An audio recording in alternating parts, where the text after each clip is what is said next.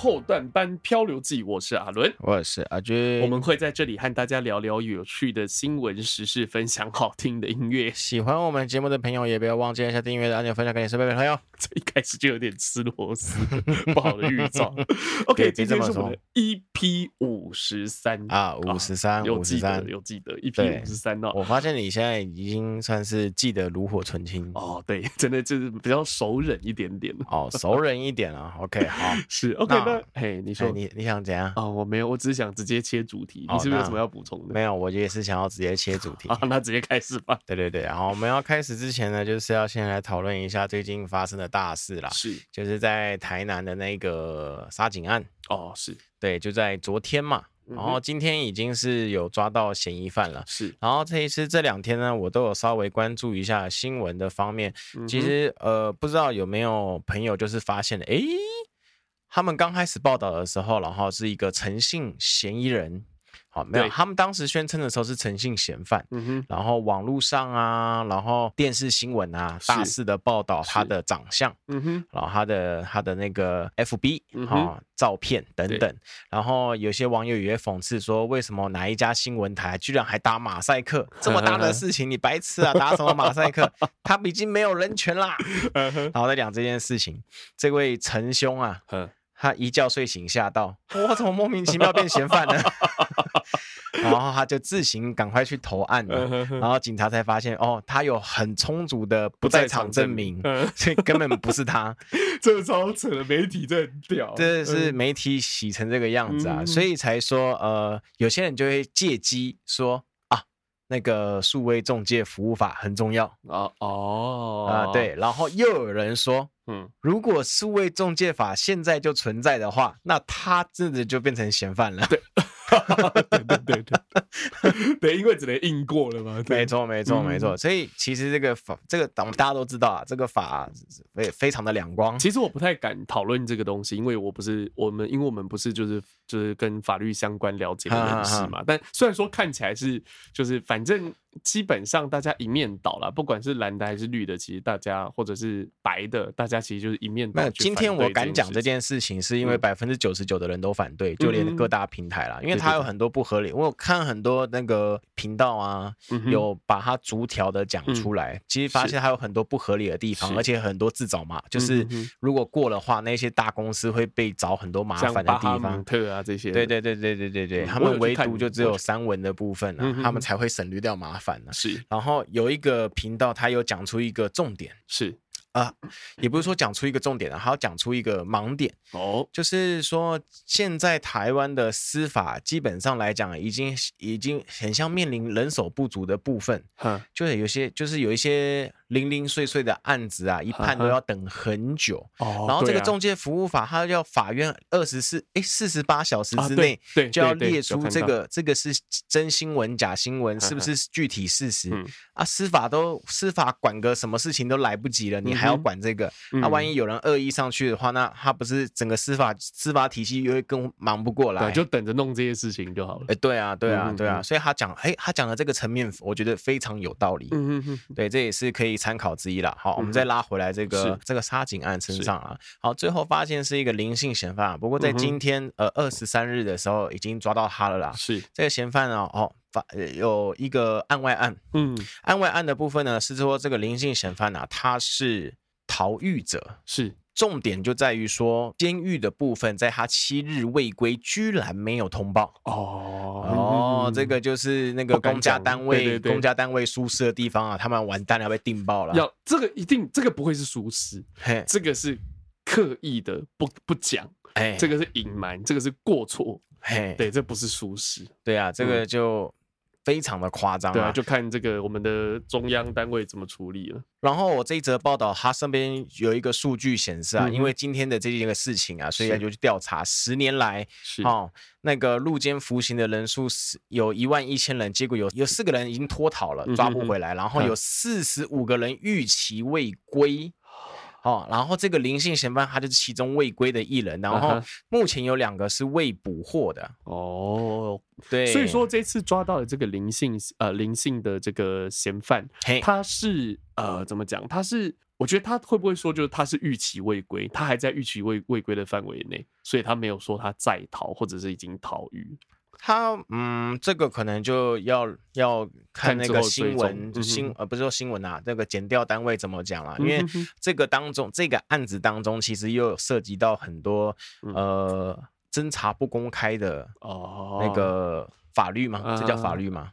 规则，哎，规则在里面啊。所以其实很多时候，就因为这个案子发生在当下，嗯哼，啊，这个新闻为什么可以那么快的说，哎，诚信嫌犯出现了？哦，这就是侦查不公开当中很大的一个漏洞。嗯哼哼，这个案子虽然是杀警案，那个我们也是，我刚刚有一个地方就是不太懂的意思，什么叫做为什么可以这么媒体这么快？你说媒体为什么会报错？应该是说，好，警察开始怀疑谁谁谁，但是。但是按照那个侦查不公开嘛，他们要他们警方办案的手法不能公开啊，不能讲、啊、所以媒体只能揣测这样。对对对，但是媒、嗯、媒体揣测，然后居然大量散布假消息，对不对？大量散布假消息，然后导致全国民众都以为这个诚信是嫌犯，而且有很有很多人就是有很多的 YouTuber 或者说自媒体，他们要跟这件事情嘛。对、嗯，那其实我们只能大部分自媒体只能跟着。主流媒体的报道去报道，嗯 嗯，对，所以在很多人就是跟着报，结果全部都翻一起洗下 去，对，超好笑。对，我我有看到一个很好笑的新闻标题，然后点进去已经被删文了。他的新闻标题上面写说什么诚信嫌犯的小学老师。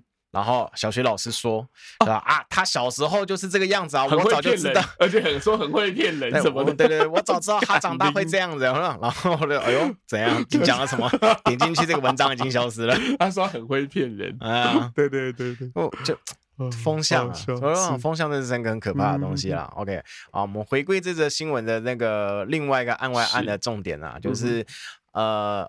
我们的法务部长啊，那个蔡清祥是，就是他有说到哈，这个台南地检组分案。要再去追查为什么那个狱中的那个情况为什么会这个样子啦？是，那我们就只能再关注那个后续的新闻报道是什么样的情况了。当然，如果新闻第一时间报道的情况之下呢，已经发生过前面那种翻车事件了，所以观众呢，先不用太认真。对，对，对，哦，我们要先辨别，就是我们经常呼吁各位的，要辨别是非的能力啊，别被新闻带着走了。没错。好，那我们来看下一则新闻。是。这一则新闻，我看到它的标题，我是大笑的。啊，标题标题写说林之妙他被起诉了。哦，是不知道。不知道是因为我本身比较讨厌国民党的关系吗？为什么看到国民党被起诉我就很爽？还是还是因为林之妙这个人真的太妙了，他被起诉我觉得有点爽。他是人如其名诶，姿妙之妙，真是有够妙。对啊，我我记得还有一些在公开场合上面的发言，真的是让人家摸不着头绪，他总是讲些讲一些很奇妙的话。是，果然是之妙啊！嗯、这个新闻是说他那个有三十。有三十个人头户啊，洗钱有三亿啊，然后已经涉嫌三个重罪遭到起诉了哈。就哇哦，你看他表现上好像傻傻公公哎，什么都不知道，结果搞一个超级无敌大的洗钱案，我真的觉得哇，他就是扮猪吃老虎哎，两两讲三挖工，真的 超屌哎！而且他那个洗钱，他这个新闻有写到他那个洗钱的项目啊，他不管是等一下我先推卸责任，这个是。我先推卸责任。这是一个叫做“镜”的一个新新闻镜，周刊不是《镜周刊》，他写一个“镜”，然后后面是镜子的“镜”吗？镜子的“镜”就《镜周刊》呢？哦，这是《镜周刊》对，《镜周刊》，因为跟以往我看到的《镜周刊》论坛好像不太一样。Mirror Media，《镜周刊》。哦，对，Euromedia，OK，然后是是有一个叫做林俊宏哦撰写的文章哈，啊，有出事找俊宏，OK，好，OK，他这边写到说，他这笔资金的动用啊，后续有借给那个韩国瑜参选总统，所以洗了一轮哦，有走这样的手法呀，对，但后续还是被。还被清算到了，有被查到了，哦，反正他就是利用这样，干净，对，没洗干净，谁知道他要落选呢？可能是这个样子了，哈，反正直妙姐你就。好好的服刑吧，啊，出来改头换面重新做人。他只是涉三重罪而已，招他只是遭起诉还没判呢，还没判出来了。对，起诉了，但是起诉基基本上来讲，你就是你就有罪了。好戏啊！对啊，你能你能被检警起诉，那代表说检警已经有十足的把把握了。但是判的重不重，那又是另外一回事啊。就像就像以前那个什么灵那个什么灵异事吗？啊，灵异事是。就像以前一个叫林异似的嘛，他也是抓到贪污干嘛的，然后但是他好像。关关没多久就出来了。其实最近这种如果要讲这件事情的话，最近比较呃焦点的部分就是陈水扁和吴淑珍之前的国务机要费，国务机要费，对对对，后来是不起诉了，除罪化。对对对，因为这一条呃这一条规定被废掉，这条法律被废掉，所以说就是减减这个。呃，这个减掉单位就不再不再继续起诉这件事情，嗯嗯嗯。对，所以政治人物犯错哦，贪污哦，未来会怎么样很难讲了，说不定他在牢狱之中过得轻轻松松啊，真的。OK，好，我们来看下一则哈，这一则其实不算什么新闻啦，哈，就刚好呼应今天的日子，今天是八月二十三号，也就是所谓的八二三炮战的六十四周年哦，六四周年的好敏感哦。超敏感，又六四又八二三，对，没错没错。我看到这则新闻呢，是赖清德出来感谢那个在战场上的士兵，然后坚守中华民国，然后后面台湾。嗯，啊、这场战役不在金门打的吗？是啦，就是呃，我觉得我觉得蔡英文很厉害的一个地方，就是他喊出了中华民国台湾哦，对这一个呃这个名词，因为这个其实是我觉得是目前台湾的最大公约数。我。是这样讲子没错，因为在台湾本岛的人口就是比金门、马祖、澎湖、绿岛、宜兰，对不对？兰屿来的多嘛。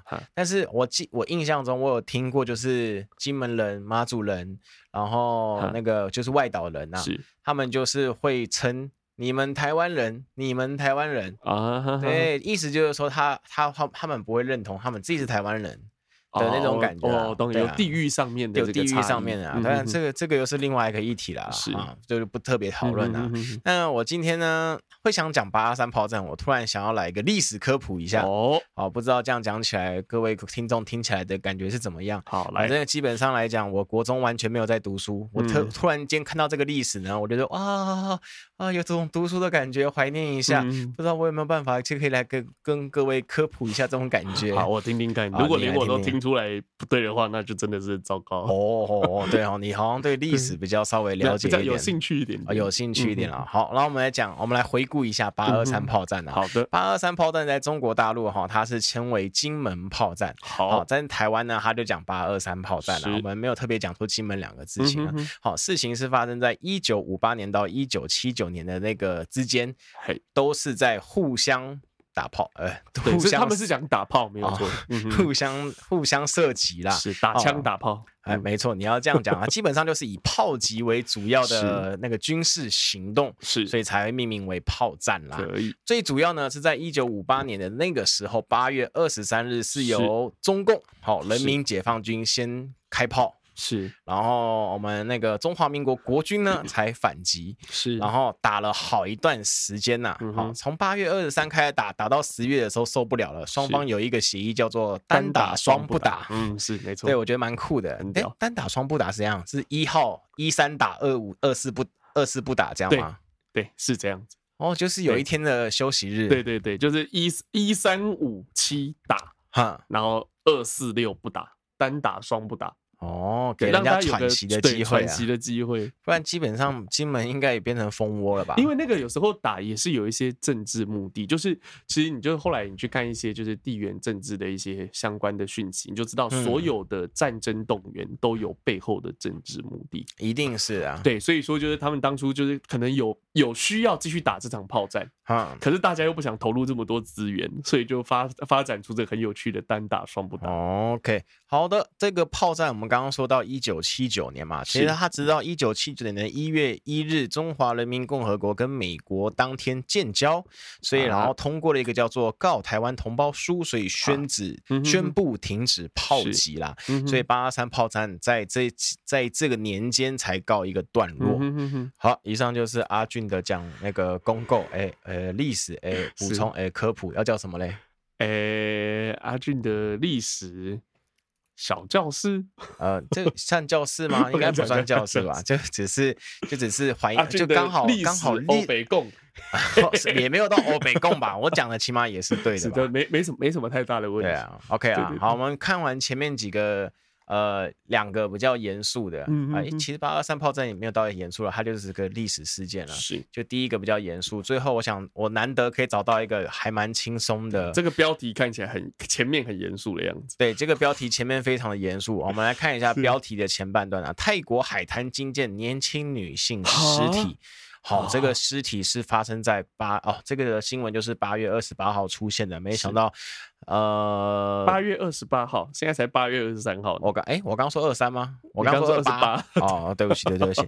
好，这则新闻是二十三号出来的，然后它是二十二号的新闻了。是，主要是这个时候才传回国内的啦。好，是《每日邮报》的报道。是在泰国的。春武里府是哦，这个地区，然后它的它的海岸上、海滩上啊，发现了一具尸体，是，然后那个民众看到啊，很很害怕，不敢接近，然后赶快打电话报警啊，然后叫医护人员跟警察，然后那个警，然后大家都不敢靠近，直到了医护人员跟警察一接近之后，才发现靠腰，这是细胶娃娃。对啊，现在就是做这种细胶娃娃的技术越来越厉害，民众用肉眼没办法判断出身，他没有办法判断出它是真是假。这样，对，它最主要的是因为它的那个它是裸下身，是，然后头部被。头部被衣物包覆着，嗯哼，对，然后远距离看就是很像真的一个人躺在沙滩上啊，啊，这边是有明显的照片可以看到，你真的是很难分辨出他到底是真人假人啊，是，然后又沾的一些泥土泥沙，就真的很像那个。就是被冲上岸的尸体了，对对对对对。然后经过警方的调查之后呢，哦，发现了这个娃娃哦，价格差不多台币一万六，不，这不这个不是重点。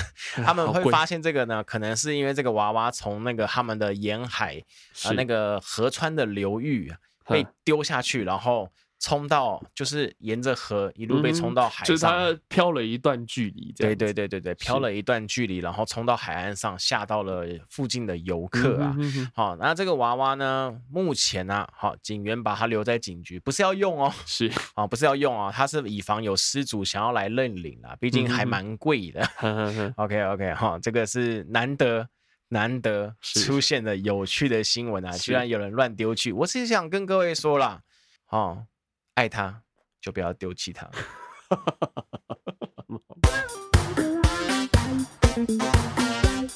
欢迎来到今天的焦点新闻时间哦。那今天的焦点新闻，我要讲这个今年的二零二二年的第三季，第三季七八九月第三季，真的是令人亢奋，而且就是令人这个怎么讲，就是怎么讲，很喜悦、很开心的一个月，很的这个月份哦。哦。呃，我们现在在讲这个，在讲录这个节目的过程里面，哈，嗯，《冰与火之歌》嘿，《权力游戏》的前传叫做这个呃龙权力玩具血与火啊，血与火，或者是叫做这个龙之家龙之龙的家族已经上映了，影集已经上映了哈。哦，《冰与火之歌》真的是怎么讲？它在我我其实《冰与火之歌》在二零零二零一一年的时候好像就开始。呃，开始播了，然后一直播到二零一七年还二零一八年，我从澳洲回来的时候，我在澳洲最大的乐趣就是看《权力游戏》哦，《冰与火之歌》《权力游戏》，而且你是在农场会有《权力游戏》吗？没有，我我跟你讲，我们那个时候在澳洲旅行的时候，就是在你在路上，嘿，然后呃，你遇到一些一些朋友或者一些台湾人或者一些，反正你交到朋友之后说，哎，你电脑里面有什么影片？哦，就对，那一路上就一直换，一直换，一直换。你这让我想到，好像学生时代大家要交换 A 片的感觉。啊，你有什么 A 片这样？有那种感觉。可是我们不会把 data 放浪费在 A 片这样子。哦。然后我们就是把那个最后我是权力游戏一到最后一季通通有。哦，对，一到最后一季，对，就是在在换换换换换到全部都有这样子，是一个真心的过程，就是到处收集这样。对，然后我我那一这一路上我推荐超多人看，包含像 Jeremy。等一下，我突然想到一件事情。Uh. 你这样到处收集，里面你们这群根本就是在那个盗版传播，盗版仔，免免费仔。对了，就可是啊，对了，干 应该不会被罚钱。可是这没办法，我们也没有条件可以看呢。也是啊，也是啊，过得比较刻苦一点啊。对对对，毕竟那网络的费用太贵了。对，那个是，而且你看《权力游戏》，你是在任何地方都可以跟人家聊天，包括外国人，你可以跟外国人，因为我们都是那种。中英双字幕，嘿所以你可以跟阿豆要一起看。好我们那个时候跟一个德国的女生，一个大学生，哎呦，然后一个巴西的女生也是大学生、哎一起看，我的、啊，然后看到一些，因为啊后这个后面再讲，这个我后面再讲。好，对，那我今天这一段我们要讲谈的不是《权力游戏》啊，我们这一段要讲的是对九也不是哦，九月的时候，呃，现在是八月，对，《冰与火之歌》《权力游戏》的前传上了嘛？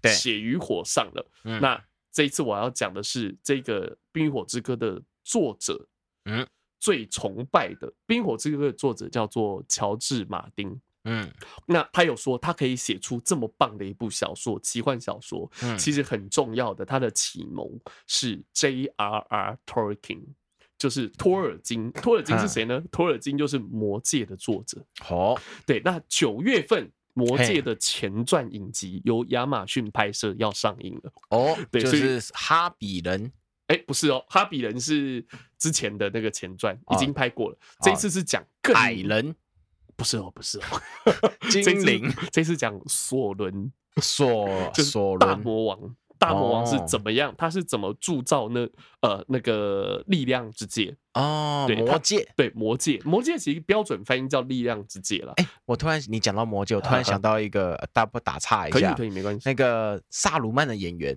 啊，那个呃，克里斯托弗里，呃，他就是啊他就是有一出戏，就萨鲁曼要被捅，那是我就是被讲的被？杀掉。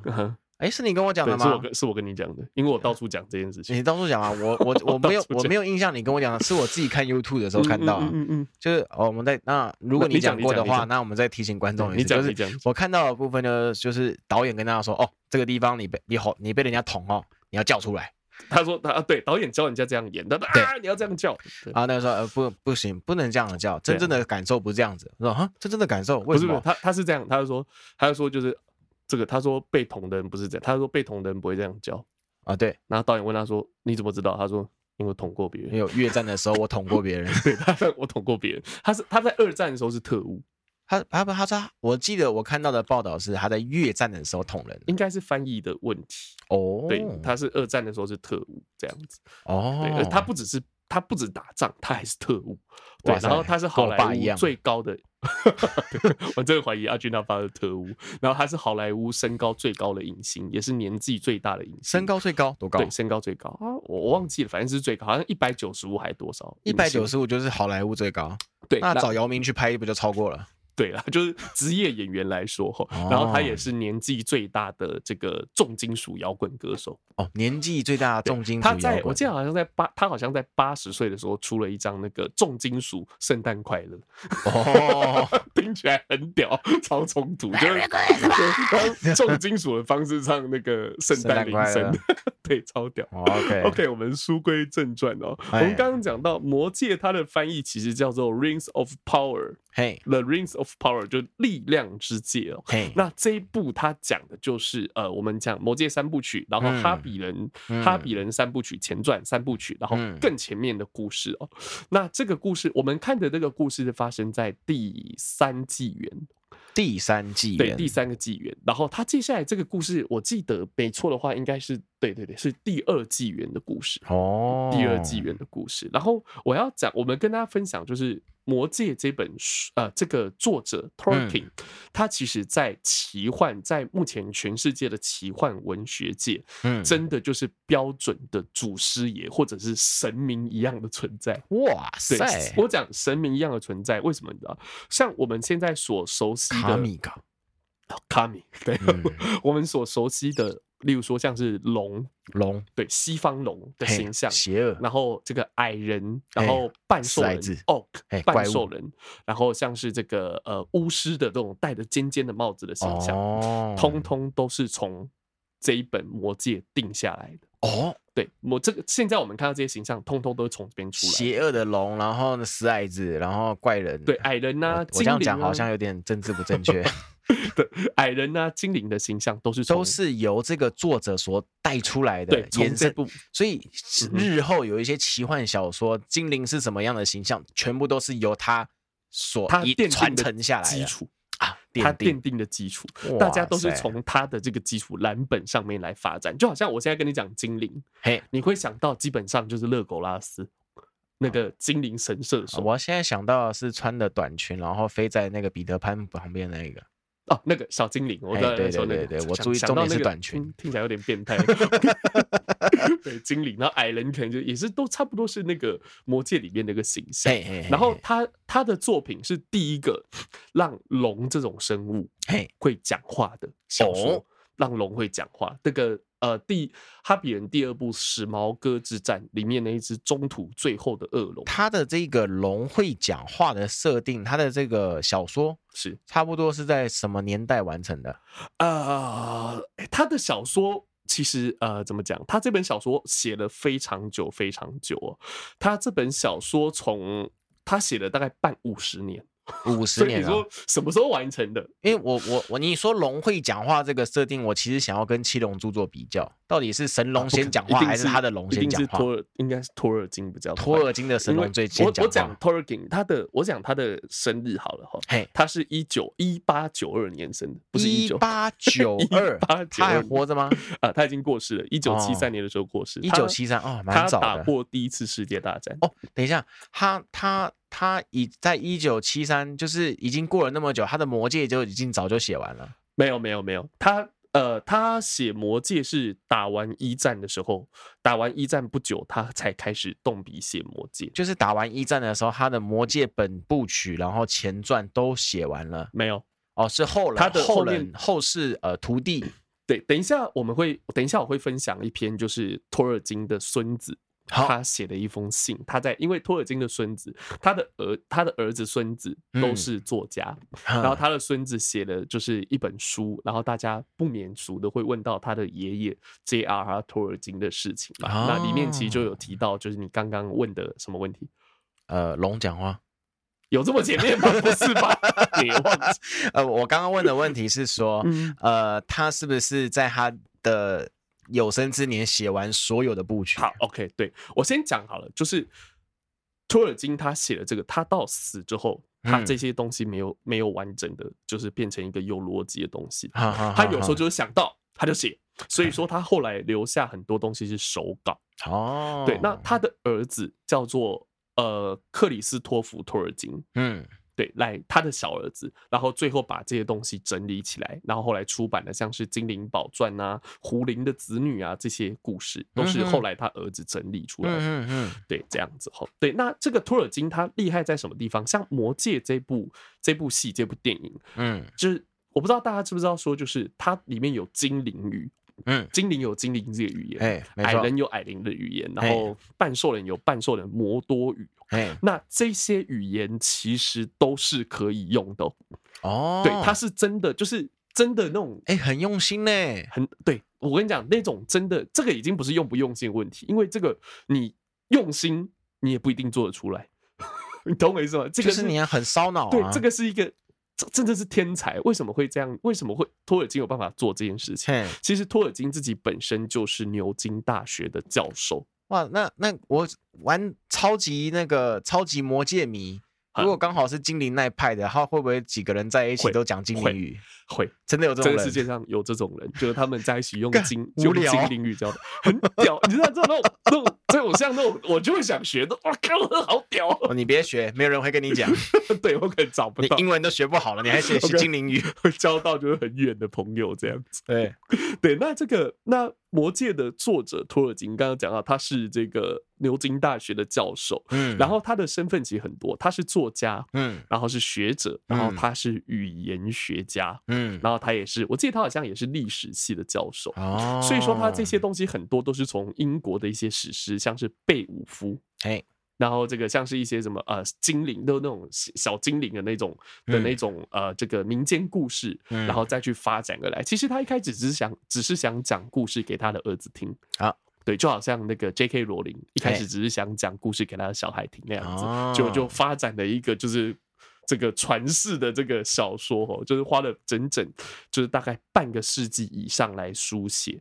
那所以说他所刚刚讲他所有的语言体系都是独立的。都是可以成立的。然后现在后世影响的小说太多太多，所有写奇幻的人都一定会说。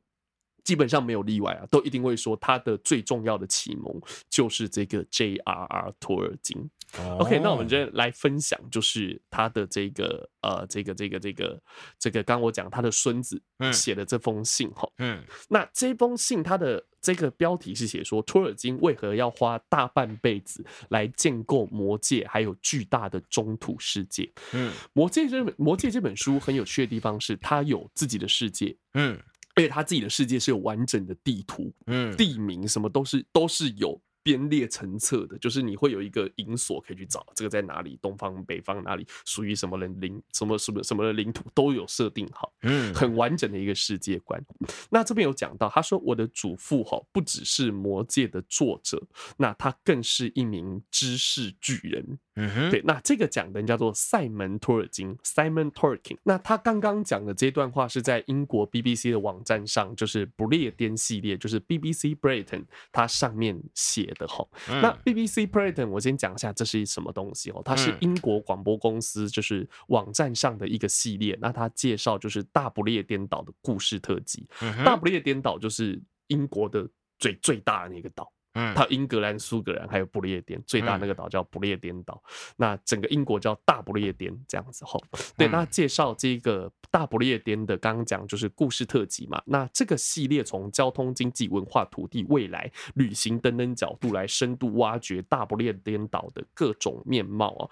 那塞门托尔金在这个呃文章之中，他简短的描述了他的新书叫做《无人区》。无人区的灵感是来自于第一次世界大战，还有中土世界之间的关系。嗯哼，对，中土世界就是呃，他的爷爷就是创造的那个架空世界，叫中土世界。嗯，那塞门的父亲克里斯托弗托尔金，就是我们刚刚讲提到的他的儿子哈，嗯，是托尔金最小的儿子，那同时也是对整理中土世界的故事付出最多心力的人。嗯，如果说。托尔金是魔戒的缔造者，嗯，那克里斯多夫就是承担这个沉重的压力，并且拼死守护魔戒的佛罗多。哦，我不有有看过魔戒的人就听得懂这一段。嗯嗯，对。那在托尔金死后，克里斯多夫花了四四十多年哦来编辑。补充，然后出版父亲他的父亲的手稿，那好将那些被埋葬的故事一一挖掘出来，呈现到读者的面前。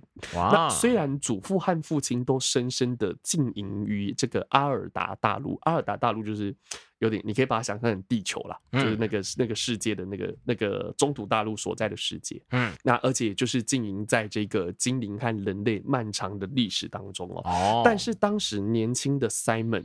并没有马上投身到写作的行列之中哦，他先是进了牛津大学，跟他爷爷一样，对对对，牛津大学的这个三一学院主修历史，那后来成为一名律师，那直到四十岁的时候才开始写作，嗯，他真的是很优秀，好屌，对，而他的第一本小说叫做《罪恶罪恶罪恶继承人》，出版的时候他已经五十岁了。哦，所以连他孙子都五十岁了，他的儿子已经过世了，九十五岁高龄过世。哦，对，那塞门这个托尔金的文学风格丝毫不带奇幻色彩。嗯，那尤其是他主要是用这种充满法庭辩论的这种推理小说。嗯，那这后面下面的这个标题是离开中土世界，但不离开中土世界。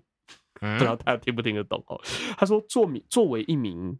知名作家，那同时也是语言学家、文学大师的后代，对于塞门这个赛门来说，其实是一件非常沉重的事情哦。尤其当他开始写书写属于自己的小说的时候，“托尔金”这三个字，他说仿佛就是漫天的巨树所投下的阴影。让他难以逃脱，可是同时，这个名字又是一个强大的媒体宣传的通行证。嗯，没有人会不愿意访问这位新手作家，问问看他的祖父是什么样的人，和他相处有没有一些小趣闻。嗯，那或者是什么动什么动力让托尔金愿意花上大半辈子去建造出如此庞大动人的这个奇幻世界哦？嗯，那赛门坦诚，他说起先他也不了解，他的祖父是一位头脑清醒，然后这个住持己见、深爱妻子，而且信仰非常虔诚的人。赛门他。记得小时候，他常和托尔金一起上教堂。那托尔金会在其他人都站着的时候，坚持双膝跪地，以拉丁文的这个方式去念着祝词。祝祷的这个悼词、悼词、祝词哈，对，那《魔戒》毋庸置疑是非常天主教形式的作品，没有错。不过对 Simon 而言呢，战争，尤其是一战所带来的影响，以及如何面对这样子的创伤，或许是这位心思细腻、多情的语言学家想要在这本作品之中所传达的主题。嗯，那前面里面就提到，他说其实就像大部分退伍的老兵一样，吼，其实托尔金很少主动跟人家说起战争对他留下来的影响。嗯，那他离世的时候，Simon 才十四岁而已，吼，那祖孙俩玩着拼字游戏，然后丢石子，一战已经是半个世纪以前的事情了，不需要多语。那直到 Simon 开始动手写《无人区》这本小说，一边钻研一战史，那一边去他一边发现，不自觉的他就想到了过世多年的祖父哦。那 Simon 回去看《魔戒》与中土，处处充满一战的影子，就其实。呃，刚这个《魔戒》这本书里面，你可以看到很多，就好像宫崎骏的作品，你可以看到一些战争的反思。但是看书比较有，看电影比较没有，我只能这样讲哈。那中土世界的恶，就是恶恶行恶状的恶哈，都与工业化有关哦。索伦的手下是一群粗暴的工人。嗯，白袍巫师萨鲁曼的内心仿佛充满了金属和齿和齿轮。那一战一次世界大战是工业化战争的初次范例，因为肉身不再对炸弹与机关枪这种武器有任何的抵抗性。嗯，双方对呃敌对的双方在前线挖掘地下战壕以及保护士兵。那在战争开打之前，两边的战壕之间都只有铁丝和巨马，没有人敢进入，是一片真空的无人区。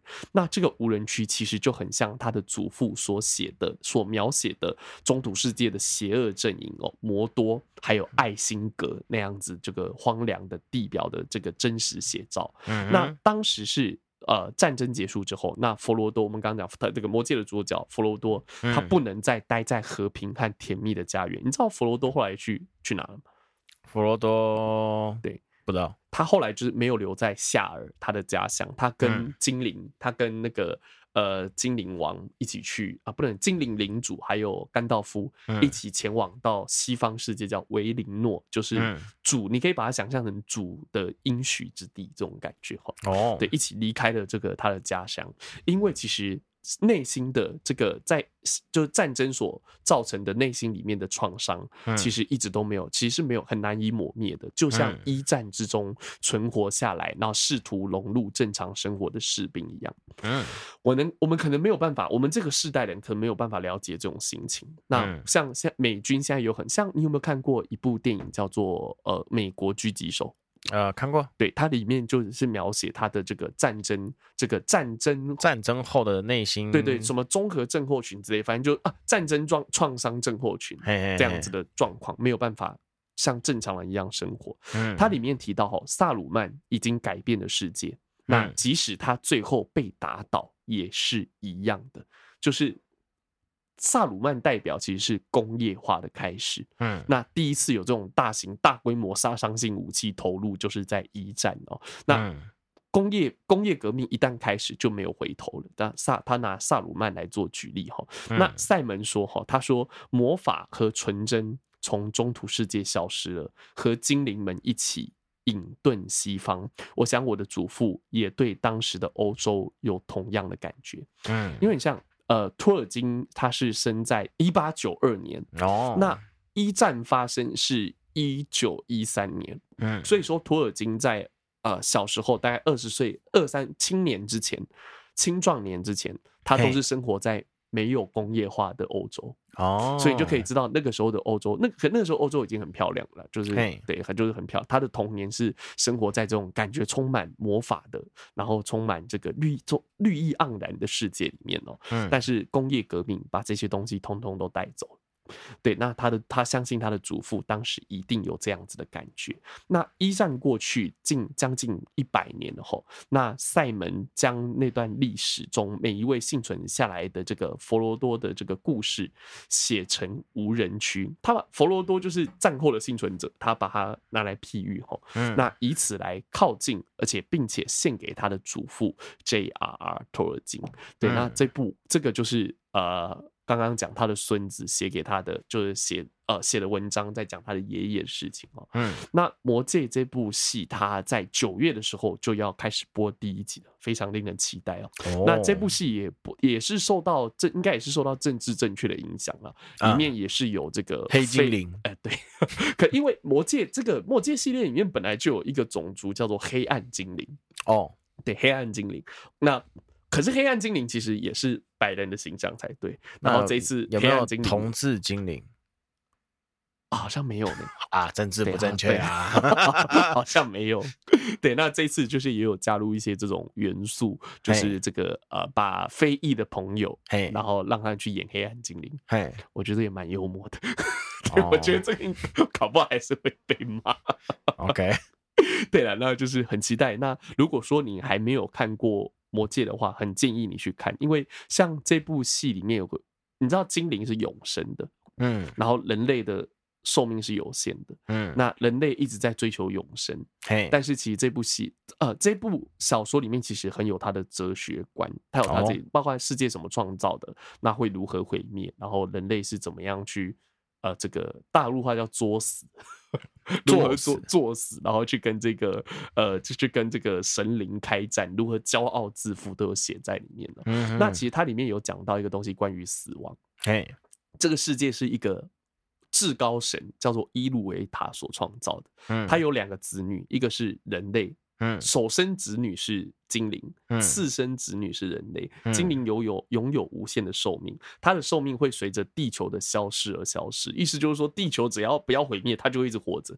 哦，对，它只会死死于死亡以及无尽的痛苦与难过的心情之中。啊，对，那人类就是这个的，它就是有一定的寿命了。那呃，这本小说怎么看待死亡这件事情？他说。死亡是伊露维塔给他的次生儿女的馈赠哦。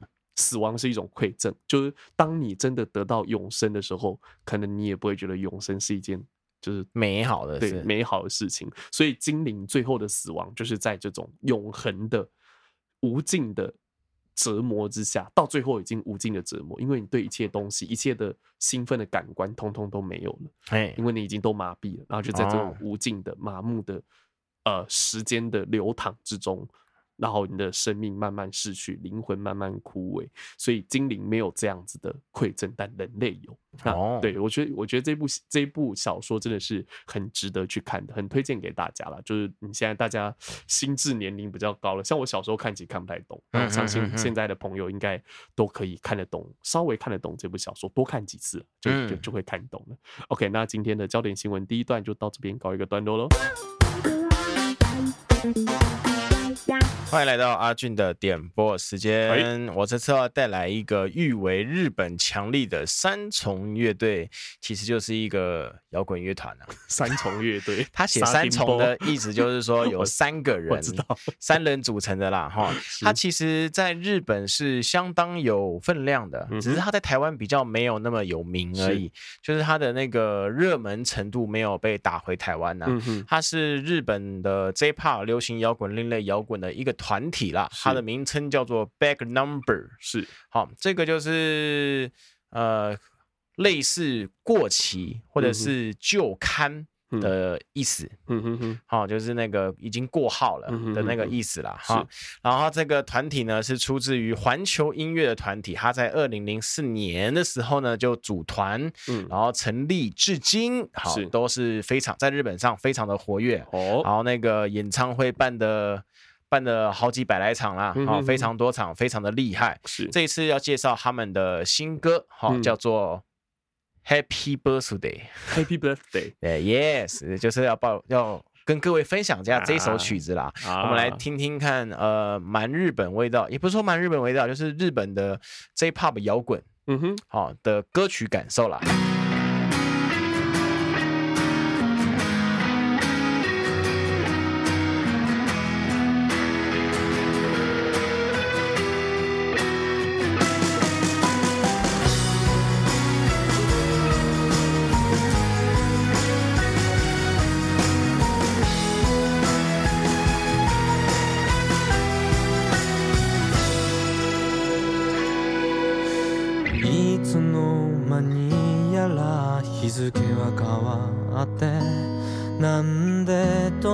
て取るんだろうもう背は伸びないくせに着信の音で飞び起きたけど损したな君かと思ったのに。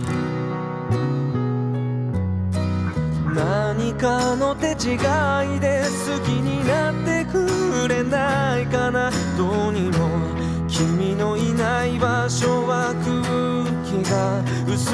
ってさくだら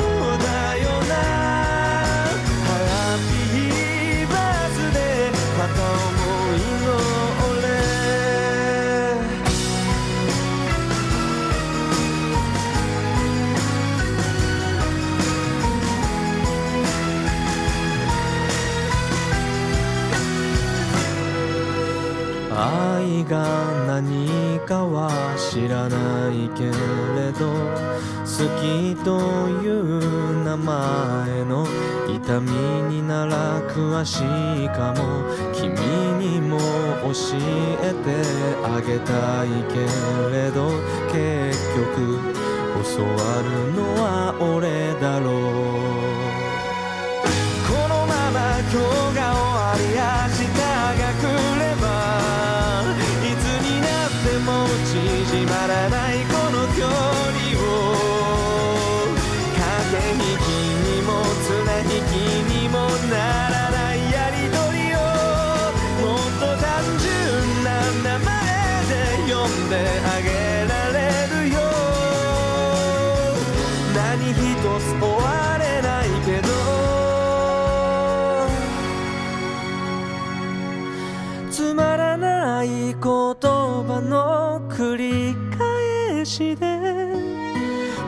辻褄もきっと合ってない物语の続きに独りよがりの毎日にハッピーバースデー君に言ってほしいだけ。くだらない话は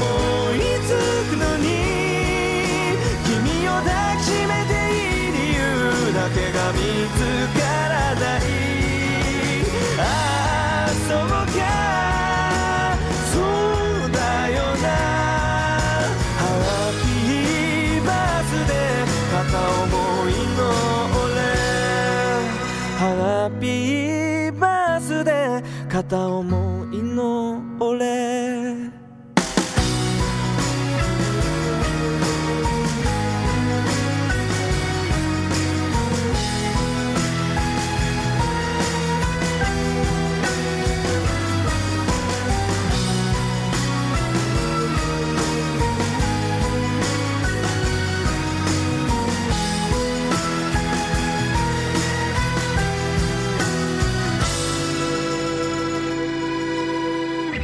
，Happy Birthday，Happy Birthday，刚刚好像有听到他讲，嘿，对啊，这是来自于日本的 Back Number，嘿，好，那个重金属团体啦，是的，啊，日式摇滚。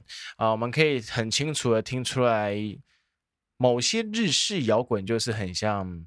嗯，呃，动漫里面的歌曲啦，嗯、然后那些或者是偶像剧，嗯，好，基本上已经完完全全奠定了，已经被那个这个形象给锁定住了啦。嗯、所以我们不管怎么听，就哇，就好像好像是某一个爱情喜剧啊，爱情剧，不要不要说不一定是喜剧啊，反正就是爱情剧里面的一些插曲干嘛的。好的，这个日本比较呃，应该是说在台湾比较小众的一个乐团啊，在这边推荐给各位。OK，今天的焦点新闻第二个阶段呢，就是接下来还是跟大家介绍一些奇幻的作品哦。你是新闻吗？呃，这一定有新闻的，你可以说是新闻啊，因为这个不可能没有新闻的哦，到处都是新闻哈，到到处吗？真的到处都是新闻，真的吗？可能你的小圈圈里面没有吧？哦，这不是我的同文层 哦，不是你的同文层。对啊，OK，我我言归正传哦。这一次我们刚刚前面讲到魔戒，然后又讲到就是深受魔戒的这部作品影响，对，毒害可以这样讲吧？深受这品这个魔戒这个作品影响的呃，这个现代作家，哎，这个乔治马丁哦，那他的另外一部作品，之前我们是刚刚是讲《权力游戏》，对，那后来他的前传叫做《龙》。之家，或者是叫做《血与火》这部作品也已经上映了哈。那其实你知道，《权力游戏》在第八季结束的时候，其实因为听呃有几个说法，一个是因为他的剧本外流，因为那时候全世界都在关注他最后结局这一季会怎么拍。那他那时候就是他要绝对保密，他要让所有观众第一次看到的时候，一定是。最有冲击、最新鲜的这种感觉，所以那个时候听说，因为有人把剧本外流哦，所以他不得不重新拍另外一个版本，然后拍的就比较那没有那么就比较不尽人意哦，这样讲。对，所以说那从结那个第八季结束到现在，经过三年的时间哦，那大家对于这个影集的延伸作品还是非常的期待哦。那这一次的这个呃。龙之家族上呃，这个上到这个串流平台的时候，直接把这个串流平台的伺服器搞到瘫痪哦，这么厉害！Netflix 的伺服器要瘫痪 是一件多么困难的事情？它是 HBO Max，HBO Max 被搞到瘫痪，对对，被搞到瘫痪掉，而且有三千名观众投诉说没有办法先睹为快。哎呀，对，就是这么的，它的影响力就这么大。哦，那那也只影响到三千名没办法看而已，那算影响算小啊。对，应该可以这样讲哈。对，那他的这一这部戏，因为您过去可能没有，我看为什么要敬语您？因为你过去可能没有看过《权力游戏》哦。权力游戏》是在讲一个呃，一样是一个架空大陆，嗯，架空世界，叫做呃维斯特洛。嘿，维斯特路上面这个这个也是中古世纪的背景，嗯，然后上面有几大古老的家族之间的这个权力之间的斗争，还有角力哦。好，那其实《权力游戏》是一部。为什么他？我觉得为什么他会这么的吸引人？欸、因为它是一部反乌托邦的作品。反乌托邦，所有的大部分的作品都有那种，就是呃，完美世界，完美对完美世界结局，在紧要关头，英雄一定会出来，一定会把这个人救走，过得幸福快乐的生活。但他不是，我跟你讲，你看这部戏，你从第一季看到第可能第四季、第五季，你才会发觉哦，原来主角是他。哦，前面你以为是主角的人。通通都会死，他，因为是干三小什么意思？为什么他他死了？真的假的？而且《权力游戏》是一部就是它充满的性、性爱、好与暴力、血腥场景的一部影集，就是它是，所以它会有 sex 画面，会。它很真实，可是他没有把性器官拍出来了。没关系，我要看。它非常真实，它有里面有很多你喜欢的，就是你怎么知道叫我喜欢的 乳房？你喜欢的部分哦。对，那这个那这一次我们刚刚讲到的维斯特洛大陆上面有分为几分成几个大的家族，哎，一个叫做啊，它是以动物为自己的家徽，一个是狮家狮子，然后是这个鹰老鹰，然后狼。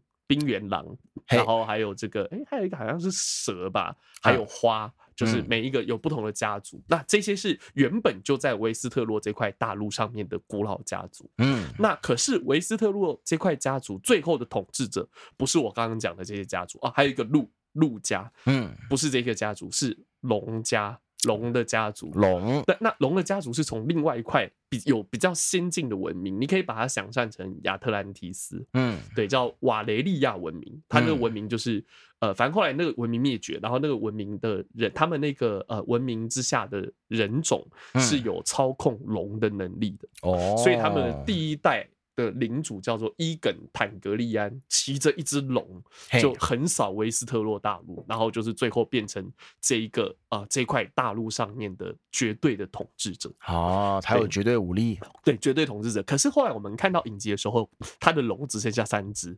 就龙已经变传说中的生物了，要灭绝了。对，那大家为什么？哎、欸，那为什么龙会从以前的这么多只，可能原本是它是靠龙去统治这块大陆，嘿，可为什么龙为什么会不见了？因为他们发生了家族内部的斗争啊。那这场斗争斗争叫做血龙狂舞，翻译翻得很好，嗯、流血的血，然后 dragon 那个龙，血龙狂舞，就家族之间互拿呃互相就是相互之间就是拿起自己的龙跟对方就是你知道互尬这种感觉，啊、然后最后龙。都死光光，哎呀，好可惜啊！对，龙死光之后，坦格利安家族也慢慢的就开始就一蹶不振了。嗯，那这部戏就是在讲我刚刚讲的这一段坦格利安家族的兴衰史。嗯、那这部里面的话，如果你喜如果你喜欢看那种写实那种血腥的场景哦，嗯、这部戏就是口味稍重的哦。这部戏你一定要去看。这一次目前的这个影评出来是这样的，他说第一集出现王后被。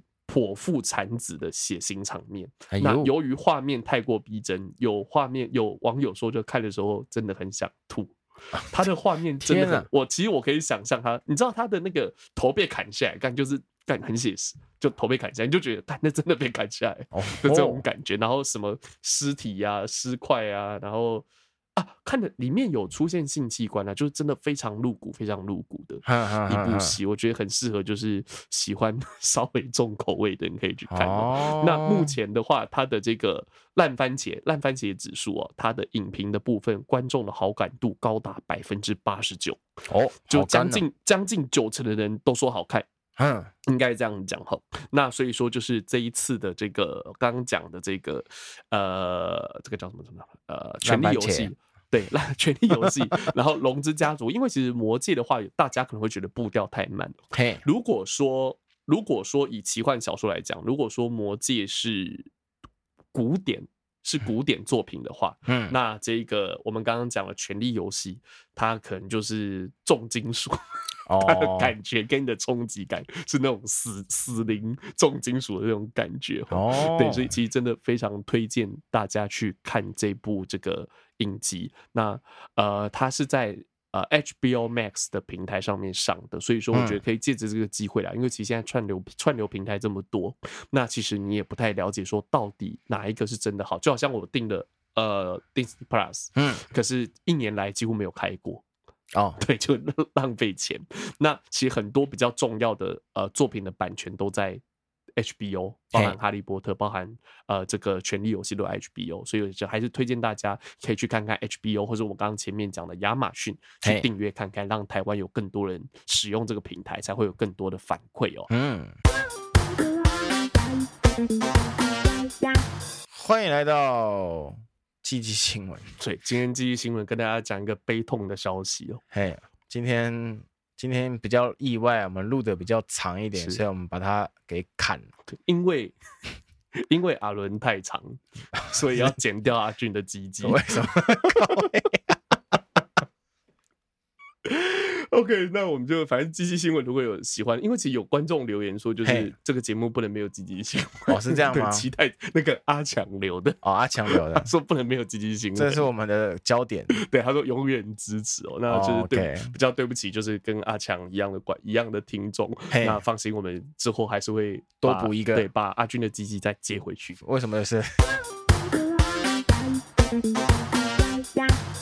OK，虽然说 阿俊的机器已经没有了，但阿伦的点播单元单元 好的单元没有了，对，但点播时间还是有的哈。OK，那今天呃，今天要跟大家就是分享这首歌是之前有介绍过的路易斯阿蒙斯壮的好朋友，他的好搭档 Ella，Ella，Ella，好，那也是我们这个呃，也是一九五零六零年代的时候，美国比较具代表性的，也是成为灵魂的。对，灵魂歌手，对，已经成为灵魂的灵魂歌手。OK OK，那这话不多说，就直接来听这首由 Ella 所演唱的《All of Me》。All of me, why not take all of me? Baby, can't you see I'm no good without you? Take my lips,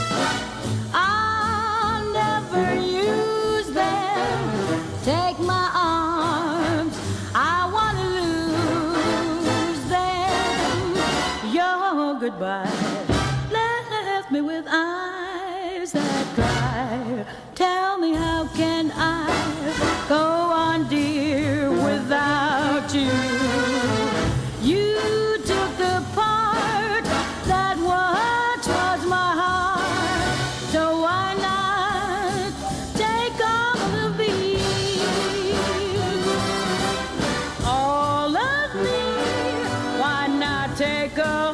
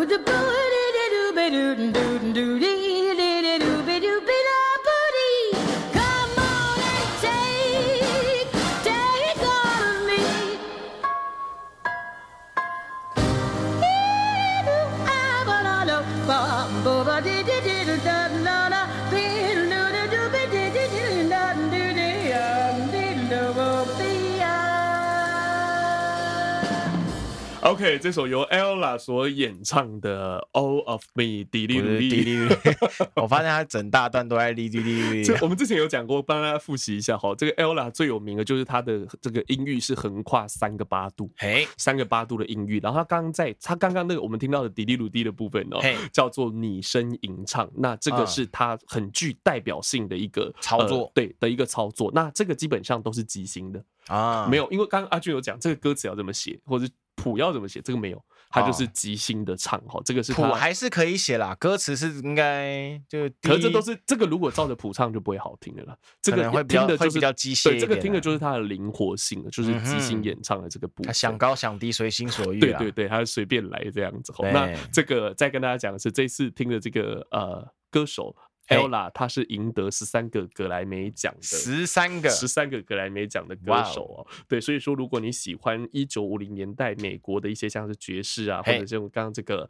百老汇风格的话，你可以去搜寻这一个歌手 Ella E L L A 就可以找得到了。OK OK，好，那今天的节目到这边就告一个段落了。后段班漂流记，我们下次见。